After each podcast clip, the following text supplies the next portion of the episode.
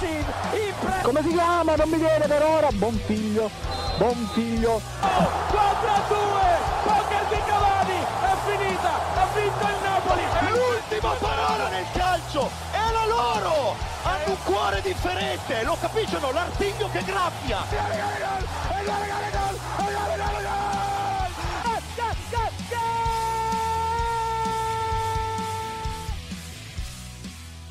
Ma buonasera ragazzi, bentornati qui i ragazzi di Goal Speaker. Come ogni martedì, ogni venerdì vi portano la loro felicità e il loro punto di vista sulla giornata di Serie A e non solo, ma prima di tutto mi presento, io sono Morgan Guida, sostituisco il nostro Federico Rana che normalmente conduce la puntata ma oggi non è potuto essere presente. E vi introduco i miei fantastici compagni di viaggio partendo dal nostro regista d'eccezione Marco Cangelli. Buonasera, in realtà il regista è Craig, ma aiuto diciamo. Ah dai, lo aiuti, lo aiuti, lo aiuti bene però dai. Allora passiamo invece dal nostro interista calabrese, Luigi Mazza. Cosa per la l'identità, quindi me la tengo stretta. Buonasera ragazzi. e invece il neo acquisto di quest'anno, Gianluca Megna. Buonasera a tutti, ciao Morgan, ciao Marco, ciao Gigi, un saluto anche a Federico Rana che oggi causa emorroidi non poteva sedersi sulla sedia e non è venuto a registrare con noi. Bene, è bene così, bene così. Io non l'avevo voluto dire, però Gianluca Megna vi svela questo retroscena. Un saluto a Federico Rana che sicuramente ci starà seguendo. Ma prima di partire col primo blocco che sarà ricco delle, delle partite dei milanesi, partiamo con il nostro stacco pubblicitario che pubblicitario non è e vi lasciamo il nostro amico piuttosto famoso, eh. Vai.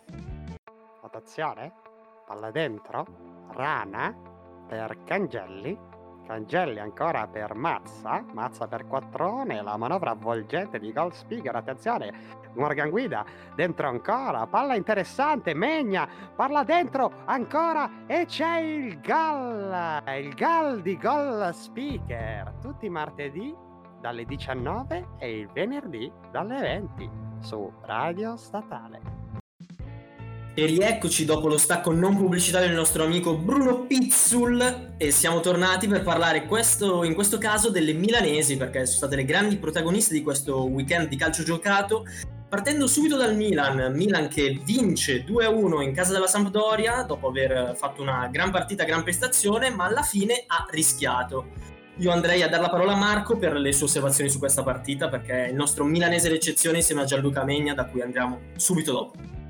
Allora, direi che è stato un buon Milan, nel senso che nonostante le difficoltà di riuscire a, a, mantenere diciamo la testa salda e di riuscire anche a mantenere poi la testa della classifica. Soprattutto ho visto ancora una volta bene Aughe perché oltre ad aver dato diciamo aver creato l'azione per il gol del 2-0 di Castiglieco ha veramente eh, dimostrato di nuovo di essere un attaccante di grande tecnica a centrocampo bene tonali a me fa un po' paura la difesa perché se, se non c'è Donnarumma che veramente è un portiere, un muro in questo momento per il Milan c'è qualche pecca, in effetti si sente mancare un po' Kier Kier che io lo conosco bene, era passato dall'Atalanta, è stato bocciato clamorosamente dal, dal Gasp, poi invece alla corte di Pioli sembra un giocatore ritrovato. Dato da Gianluca Megna, invece, ti volevo chiedere, Gianluca, questa, questo Milan che comunque domina la partita, si può dire, perché visualizzando un po' i dati, addirittura 63% di possesso palla, supremazia nei tiri, totali, in porta, però alla fine, dopo il gol di, di Ekdal arrivato all'82esimo, tra l'altro un bel gol, ha rischiato, ha rischiato di subire il 2-2 sull'ultima azione proprio dallo stesso Ekdal. Tu cosa, cosa, me, cosa mi dici di, questa, di questo, questa sofferenza finale del Milan? Eh, io dico che ci può anche stare perché comunque i giocatori del Milan in questo momento stanno affrontando numerose partite come Atalanta, Napoli, Roma, Juventus, Lazio e Inter che sono impegnate in Europa. E quindi posso anche dirti che questi cali fisici magari anche un pochino mentali ci possono stare. Però comunque c'è un grande Milan che continua a stupire nonostante l'assenza di Ibrahimovic, un Milan che convince, un Milan che continua a fare risultato, quindi è un, è un periodo ottimo per la mia squadra del cuore Spero che continui così, ma la marcia sembra procedere bene. Adesso anche con il rientro di, probabile di Ibra di domenica a Parma. E speriamo che possa rientrare e dare ancora il suo forte contributo a questa squadra che sta facendo benissimo. Ed attaccandomi a quello che ha appena detto Gianluca, volevo anche aprire una piccola parentesi su Ibrahimovic proprio. Questa è una domanda aperta, chiunque voglia rispondere ben accetto.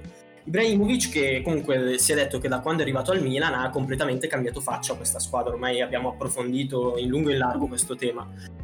Però quello che non si è detto, che comunque ho letto poco, è che comunque Ibra eh, non è così eh, fondamentale al gioco, nel senso che anche quando Ibra non ha giocato, eh, il Milan si è sempre comportato benissimo, anzi eh, in 13 partite non giocate da Ibra ne ha vinte addirittura 10 e pareggiate 3. Quindi per voi ehm, l'impatto di Ibra, come ha cambiato il Milan nel senso, an- perché anche quando non gioca riesce a essere così incisivo sulla mentalità della sua squadra?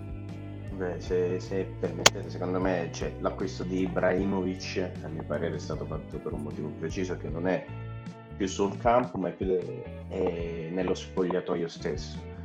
Ibrahimovic è, un, è uno che comunque sia andato nello spogliatoio è sempre predominato per dal punto di vista della mentalità, perché è un calciatore che va in una squadra e pretende di vincere, quindi dovrà portare la mentalità vincente in un Milan che anche se magari non ha quel campione su tutti che predomina, ha una squadra che può diventare un gruppo e può portare, può portare grandi risultati, come sta succedendo adesso, più 5 dalla seconda che è l'Inter e riesce a fare il gioco che vuole anche senza Ibrahimovic. Secondo me Ibrahimovic è stato, molto, è stato fondamentale soprattutto dal punto di vista della maturità, dal punto di vista del gioco si sa, è un dominatore in campo e lo è e rimanendo su Ibrahimovic è di, di, questi giorni la dichiarazione di Raiola che ha affermato che avrebbe visto molto bene Ibra alla Juve, anzi si è sbilanciato dicendo che la Juve ha fatto male a non, a non acquistare Ibrahimovic quando ce n'era stata l'opportunità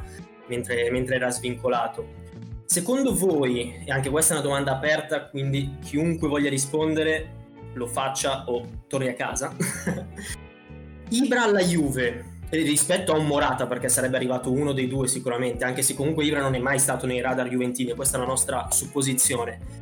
Sarebbe inserito bene nei meccanismi di Pirlo? Sarebbe, avrebbe convissuto bene con un giocatore quale Cristiano Ronaldo?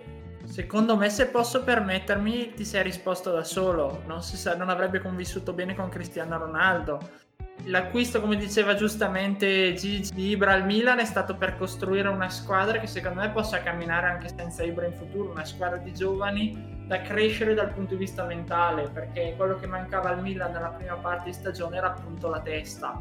Nella Juve ci sono secondo me troppe prime donne a partire da Cristiano Ronaldo e già si vede come faccia fatica a, fatica a convivere con un giocatore come Dybala, oltre che anche Morata ha avuto problemi secondo me nervosi da questo punto di vista qua, nel senso di, dire, di tensione e così via, di concorrenza, se ci fosse stato Ibrahimovic secondo me non sarebbe finita bene. Beh, effettivamente sono anche io abbastanza convinto di questa cosa. Infine Mino Raiola cerca di tirare acqua al suo mulino, come, come è sempre stato bravo questi anni fa. Ma chiudendo il capitolo Milan passerei ai cugini interisti e quindi tornerei dal nostro Luigi Mazza per commentare questa, questa vittoria interista con addirittura doppietta di Hakimi 3-1 sul Bologna dell'ex Sinisa Mihailovic. Cosa mi dici Luigi?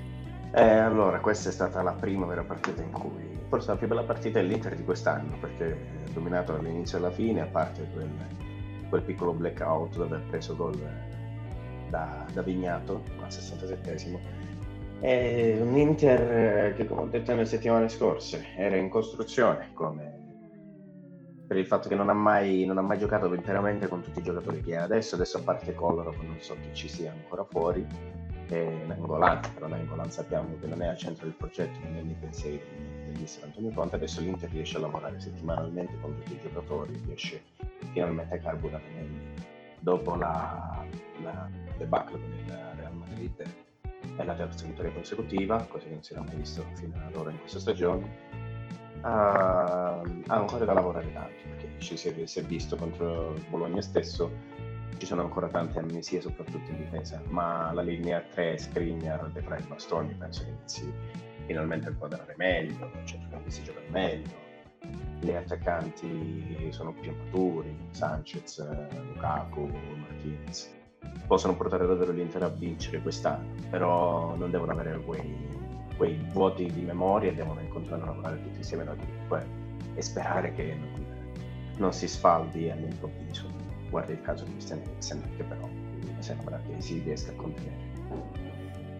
Beh, contenere, contenere mandandolo via, mi sembra, nel senso... Eh beh, sì, se sei fuori dal progetto, se sei fuori dal progetto secondo me non, meglio di no. Cioè, oggi ci pensavo anche io, cioè, per quanto Conte abbia rese colpe, anche Eriksen ne ha. Cioè, io lo reputo un professionista sicuramente e nonostante tutto stai facendo il professionista perché all'entrare tre minuti dalla fine vuol dire davvero eh, essere un professionista. Per un giocatore però, di un certo calibro è abbastanza sì. umiliante. È, è, appunto perché sei di un certo calibro, però vedi ad esempio, io ho visto, hai lavorato bene sì, però non hai fatto il di più, cioè tu sei, ti definisci un tuo player, quello che può cambiare la mentalità, quindi può cambiare anche lui stesso, però sembra che non ci abbia nemmeno provato, cioè o vi adattate a me o io non mi adatto a voi, quindi non si è mai adattato, non ci ho mai provato realmente e quindi niente, cioè, è un matrimonio che non, si, non è mai sbocciato.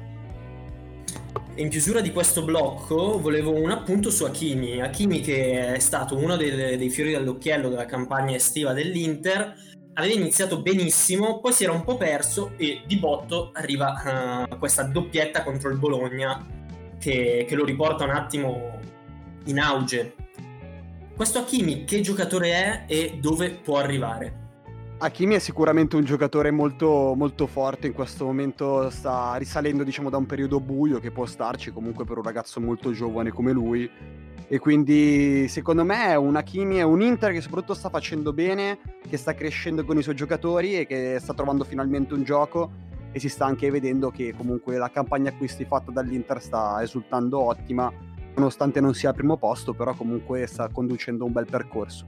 Bene, dopo questo commento preciso di Gianluca Megna vi lascio nuovamente a un piccolo stacco, ci rivediamo dopo con il resto della Serie A.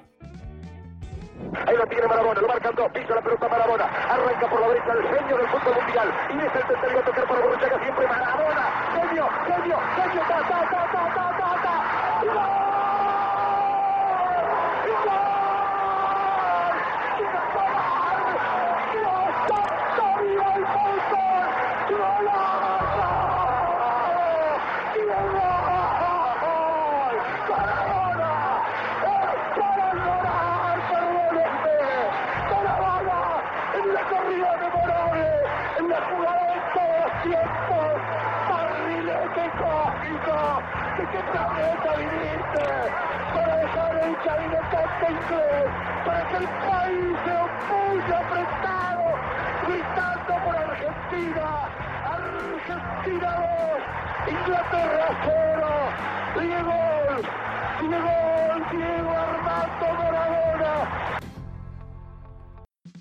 E rieccoci, rieccoci dopo l'iconica telecronaca del gol di Maradona di Victor Hugo Morales per questo blocco in cui si parlerà anche di Napoli, quindi quale miglior, miglior stacco della telecronaca famosissima di Morales. Ma prima volevo andare al nostro Gianluca per parlare di questa Juventus. Juventus che nel derby della Mole vince 2-1 contro il Torino, eh, rischia perché è in culo comunque al nono del, della, del primo tempo, la mette in rete ma alla fine con McKinney e il solito Bonucci, solito perché spesso in passato si è reso protagonista di gol piuttosto pesanti, nonostante non ne segni, non ne segni molti, porta la Juventus a vincere questa partita, molto importante per la tifoseria e che comunque mette in crisi Giampaolo e anche per la classifica, perché la Juventus si riavvicina un pochino a quel Milan che sembra ormai in fuga. Cosa mi dici Gianluca di questa, di questa Juve che convince o no secondo te?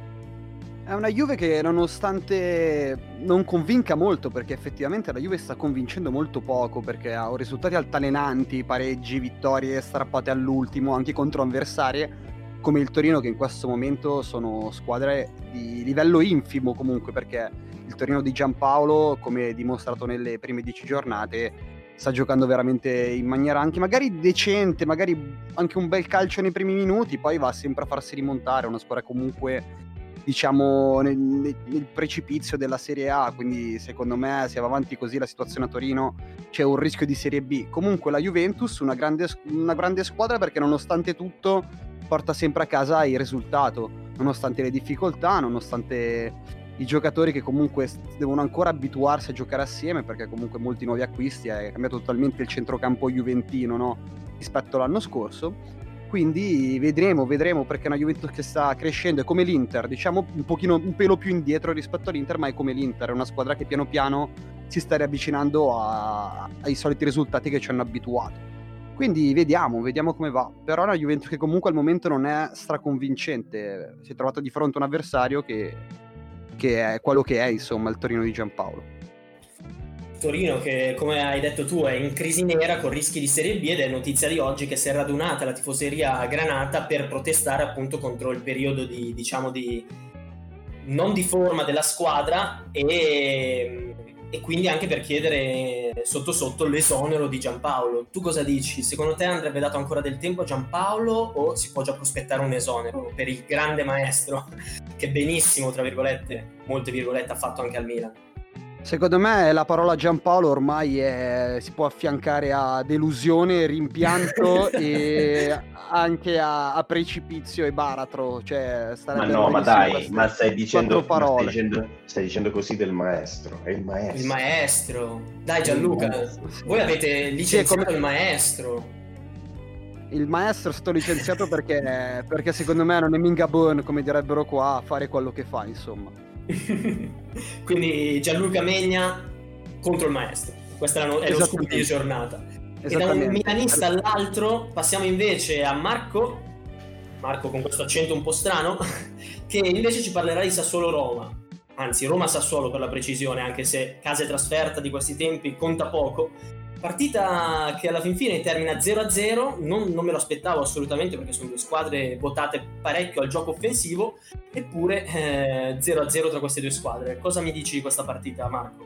Beh, è un risultato secondo me che non rispecchia stata la partita, perché comunque è una partita abbastanza, eh, diciamo, piacevole da vedere nonostante il campo pesante. E diciamo che forse meritava nel secondo tempo un po' di più il Sassuolo. Perché comunque la Roma ha avuto qualche leggero buco in difesa anche nel primo tempo con l'errore di Kumbulla che ha costretto Pedro a intervenire a subire la prima espulsione della sua carriera in Serie A. E poi vabbè comunque la Roma ha sfiorato eh, la vittoria non possiamo negarlo. Qualche errore anche davanti in attacco poi un super pegolo secondo me ha permesso diciamo alla squadra di Fonseca di rimanere in corsa anche se ripeto il Sassuolo nel finale oltre al gol di Araslin che è stato annullato per fuorigioco millimetrico stato molto bello eh, un po' ha concesso e quindi si è fatto vedere comunque un buon Sassuolo che meritava un po' di più. Effettivamente sì, eh, nonostante sia finita 0-0 c'è stato un gol annullato per parti, c'è stato un palo da parte della Roma, comunque su una carambola tra Ferrari e Geco, quindi partita che in realtà non è stata eh, così noiosa come il risultato suggerirebbe. E nonostante lo 0-0 il Sassuolo si trova ancora in delle zone di classifica piuttosto, piuttosto elevate. Eh, tornando da te, eh, Marco, tu cosa pensi eh, del Sassuolo? Si confermerà in queste posizioni o vedi un crollo del Sassuolo nei prossimi tempi? Beh, se ci fosse stato un crollo probabilmente ce ne saremmo già accorti prima, è vero, ha preso una scoppola dall'Inter, ma non è la prima volta che solo perde con l'Inter, soprattutto in casa. Ricordiamo anche risultati ben più ampi in passato. La squadra, diciamo, di De Zerbi dimostra comunque sempre di, di essere ormai pronta, probabilmente ai piani alti, perché De Zerbi è un po' di anni che, sta, che sta lavorando, ci sono giocatori che ci sono comunque da un po' come Berardi, sono comunque giocatori tanti giovani, qualcuno anche esploso come Locatelli e penso che possa rimanere lì in alto ancora per un po' e soprattutto essere una buona base per la nazionale. Buonissima base per la nazionale, aggiungerei io, anche perché io spero tanto di vedere Locatelli all'europeo, anzi sono sicuro che lo vedrò, ma spero di vederlo titolare come nella mediana a supporto del nostro Verrattigno, sperando che in nazionale faccia vedere i fasti che ha fatto vedere in questi anni al PSG. Cambiando di tema invece mi sposterei su, sul Napoli che invece sta andando di bene in meglio. Da quando il suo stadio, il San Paolo, è stato rino- rinominato Diego Armando Maradona, questo Napoli sa solo vincere, o così sembra. Battuto anche il, il Crotone, 4-0 secco fuori casa per il Napoli, con un altro gol incredibile di Insigne. Andrei a questo punto da Luigi che, che mi dirà un po' la sua su questo Napoli che batte i suoi conterranei crotonesi. Sì, sì, sì, più felice di me non c'è nessuno, però c'è da dire, come hai detto tu, cioè, Uh, il fatto, cioè, ciò che è successo a Maradona penso che abbia dato una svolta, cioè, forse ha dato una nuova anima al Napoli. E... Ha dato un senso alla stagione forse, ha responsabilizzato Insigne che porta, porta quella maglia così pesante secondo me, cosa ne dici tu? Ma diciamo da un certo punto di vista sì, però guarda onestamente il Napoli non è che all'inizio stagione non stesse andando bene, ha avuto que- quel momento di buio, non, non si è capito nemmeno perché eh, probabilmente c'è stato qualche problema con Gattuso con qualcuno nello spogliatoio, ma secondo me niente di grave, appunto perché se fosse stato più grave a questo punto il Napoli sarebbe stato in, maniera disastrosa. E che c'è da dire che il Napoli comunque ha passeggiato Crotone in maniera davvero semplice, non ha, non ha avuto troppe difficoltà, c'è stato anche il secondo gol di Petagna, questa girone con la maglia del Napoli, e Lozano è diventato è temporaneamente il capocannoniere del Napoli, Signe sembra eh, avere l'infa nuova. E a mio parere secondo me questo è il più bello insigne che, che ci sia mai stato, onesto, te lo dico senza, senza peli sulla lingua e con, con sì. perché secondo me Insigne cresci- è cresciuto tanto e adesso può, può portare il Napoli a traguardi ben più alti. Vedremo come andrà. Concordo, Insigne anche in nazionale sta facendo vedere il, il suo calcio migliore da quando, da quando, è esploso dai tempi del Pescara. Volevo fare un piccolo appunto su Petagna, Petagna che io ho conosciuto molto molto bene in quanto è stato eh alla beh, corte, eh beh, eh beh, alla corte di Gasperini per diversi anni, anni per anni. diversi anni. Una, una Però sembra... col Papo Gomez che ha spopolato sui social, ricordiamo.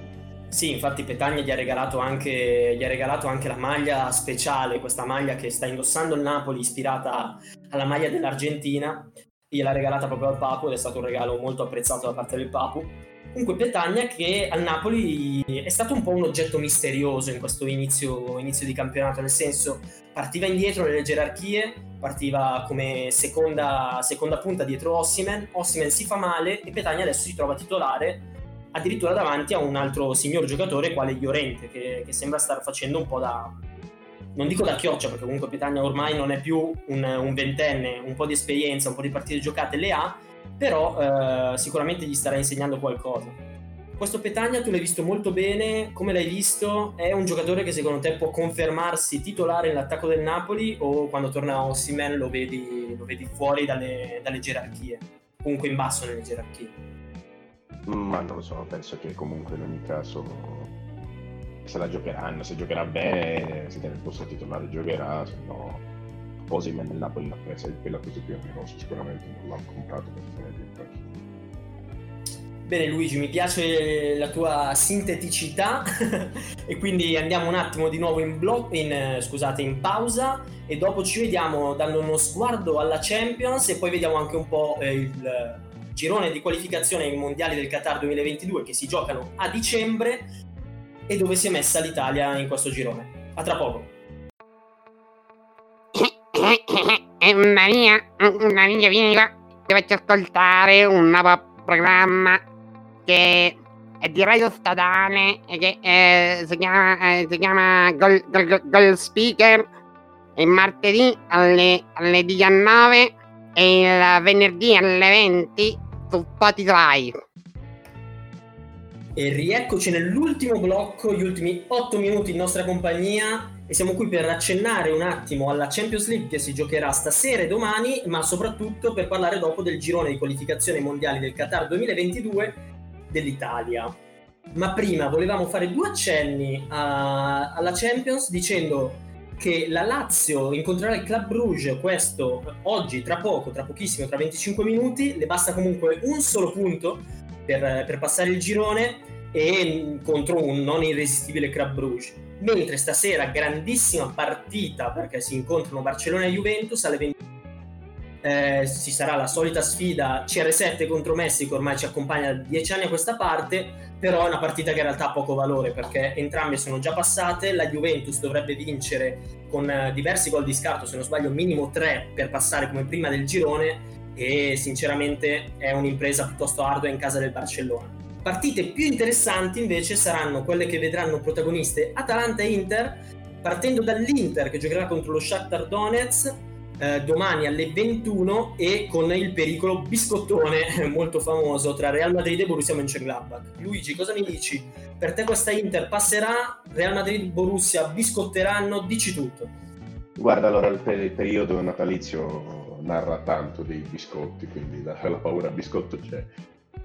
Però Real non può, non può stare così tranquillo perché se no che c'è la contemporaneità non avrà la certezza fino all'ultimo minuto, quindi dovrà giocare per vincerla perché nel caso in cui l'Inter si trovasse 0-0 al novantesimo con lo Shakhtar che attacca il Real pareggia anche 0-0 al novantesimo se lo Shakhtar segna il Real è clamorosamente fuori dalla Champions League. Quindi hanno entrambe l'obbligo di vincere Conte adesso non ha scuse sembra che abbia trovato finalmente una linea guida la, la palla passerà domani sera saranno 90 minuti per i tifosi interisti davvero davvero eh, da pazza Inter. Sicuramente, Shakhtar che comunque non è da, da, sottovalutare, appunto la scorsa giornata ha battuto un certo Real Madrid 2-0 e è un avversario insidioso, un avversario insidioso sicuramente. Invece l'Atalanta eh, sarà ad Amsterdam domani alle 19, 18.55 per la precisione. Atalanta che viene da un periodo piuttosto turbolento in cui sta faticando piuttosto faticando molto dal punto di vista fisico in campo, ma anche con delle turbulenze all'interno dello spogliatoio, liti tra Gasperini, Gomez, Ilicic, su cui comunque non ci soffermeremo più di tanto, anzi preferiamo far parlare il calcio giocato e vorrei andare da Marco per un commento su questa partita. Nonostante sia di, fese, di fede milanista, è comunque un mio conterraneo bergamasco, quindi che ci dici di questa Atalanta? Secondo te passerà il turno o no? Eh beh, non è semplice perché la vigilia è stata sicuramente oltre al caso per l'appunto che dicevamo tra Gomez, Illicis e Gasperini che rischia di incrinare questa fantastica favola che sta portando avanti Bergamo. Eh, cioè, l'Atalanta avrà fuori comunque Pasalic ricordiamo. Gosens è appena stato reinserito dopo una falsa positività al coronavirus. Moica è fuori, insomma non è facile diciamo, c'è un po' un'emergenza Atalanta però ricordiamo che l'Ajax se non mi sbaglio ha perso eh, in campionato. Si è perso 2-1 eh, in questa giornata di campionato, sì. Quindi sarà uno spartiacque secondo me, se l'Atalanta riuscirà anche solo a conquistarsi gli ottavi di Champions potrebbe ricompattare il gruppo e dare una svolta alla stagione. Se dovesse uscire potrebbe essere una grossa batosta. Grossa batosta, però finirebbe comunque da terza al girone e quindi con una fase finale di Europa League piuttosto interessante, piuttosto succulenta, comunque andare avanti anche in una competizione come l'Europa League, Europa League sarebbe un, un fatto prestigioso per una squadra come l'Atalanta. Ma adesso concentriamoci invece sulle qualificazioni mondiali del Qatar 2022 in cui l'Italia si colloca nel gruppo C, ci sono stati ieri i sorteggi eh, del mondiale del 2022, Italia nel gruppo C insieme a Svizzera, Irlanda del Nord, Bulgaria e Lituania. Secondo voi chi vuole rispondere, eh, rispondere, risponda. È un girone piuttosto complicato, è piuttosto facile, ci è andata bene, poteva andarci meglio, ditemi tutto. Sicuramente per l'Italia poteva andare peggio, partiamo da questo presupposto perché c'erano altre squadre negli slot come la Svezia che c'è tanto cara che è, sono avversarie pericolose, il Galles di Gareth Bale e Aaron Ramsey. Comunque sono, c'erano squadre anche più forti secondo me rispetto alla Svizzera che si potevano incontrare poi abbiamo incontrato la Svizzera, avversario temibile, ma comunque alla nostra portata, tranquillamente alla nostra portata, anzi direi. Comunque ricordando che l'Italia in Nations League ha affrontato squadre come Polonia e Olanda che sono tra le top europee in questo momento. Quindi secondo me un'Italia che può far bene, può qualificarsi ai mondiali, un'Italia giovane, sempre in fase di costruzione, ma che comunque continua a convincere e a dare tante, tante alternative e nella speranza che, che, torni al più presto il nostro Niccolò Zagnolo che sarà molto atteso per questo europeo di quest'anno ricordandoci che l'Italia in tutto questo oltre alle qualificazioni c'è sempre l'europeo del 2021 e c'è sempre la, conf- la, la...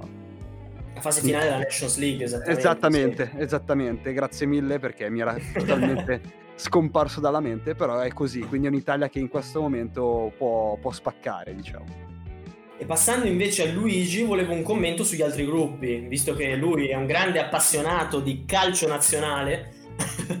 volevo sapere, ovviamente, da... ovviamente.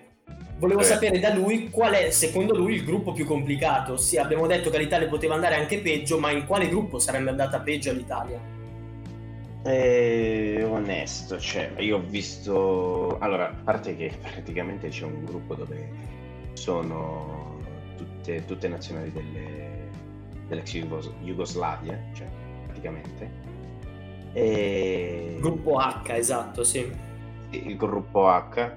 Eh, non lo so onestamente, cioè, sono... c'è, c'è l'interessante il gruppo A con eh, l'Irlanda, il Portogallo e la Serbia, che comunque sono delle squadre, la Serbia è una squadra di grande crescita, il gruppo è la Spagna con la Svezia e la Grecia, e il gruppo D con, con la Francia dovrebbe passare tranquillamente, a parte la Bosnia che oltretutto non ha tanto da, da dimostrare. Il gruppo più difficile secondo me può essere o il gruppo G o il gruppo I, perché troviamo Olanda e Turchia e la Norvegia di Holland che non, non so come se la possono giocare soprattutto Olanda e Turchia ad armi pari. Il gruppo I invece c'è Inghilterra e la Polonia di Lewandowski, con un, un- un occhio al- all'Albania o al San Marino, se qualcuno vuole credere nel San Marino. cioè. A San Marino Andorra io direi che è un partitone. Io spero nel prim- nella prima vittoria di San Marino della storia. alla- eh, probabilmente Se la meritano. Se la meritano dopo tutti questi anni di scoppole ci sta. Beh, dopo due, anche due pareggi consecutivi, comunque prima volta nella loro storia, è davvero un gran risultato. Ragazzi, però il nostro, il nostro regista d'eccezione ci ricorda che il nostro tempo eh, è finito, quindi dobbiamo saltare velocemente ai saluti, eh, partendo dal nostro milanista Brianzolo Gianluca Megna. Un saluto a tutti, ma soprattutto a Federico Rana nella speranza che gli passino le emorroidi per ricordarlo. Buona serata. Federico Rana ci saluta, ci saluta sicuramente. Andiamo dall'altro milanista Marco Cangelli. Federico Rana ci guarda dalla sua... E infine dal nostro Luigi Mazza. Ragazzi, sempre un piacere, sempre un onore. Ci sentiamo settimana prossima. Fate i bravi, buona Champions e buon cammino. E io invece sono Morgan Guida, vi saluto, vi ricordo che ci ritroverete sempre settimana prossima di martedì alle 19 circa, mentre troverete i miei compagni questa settimana il venerdì per parlarvi sempre di grande calcio e commentare questa giornata di Champions League.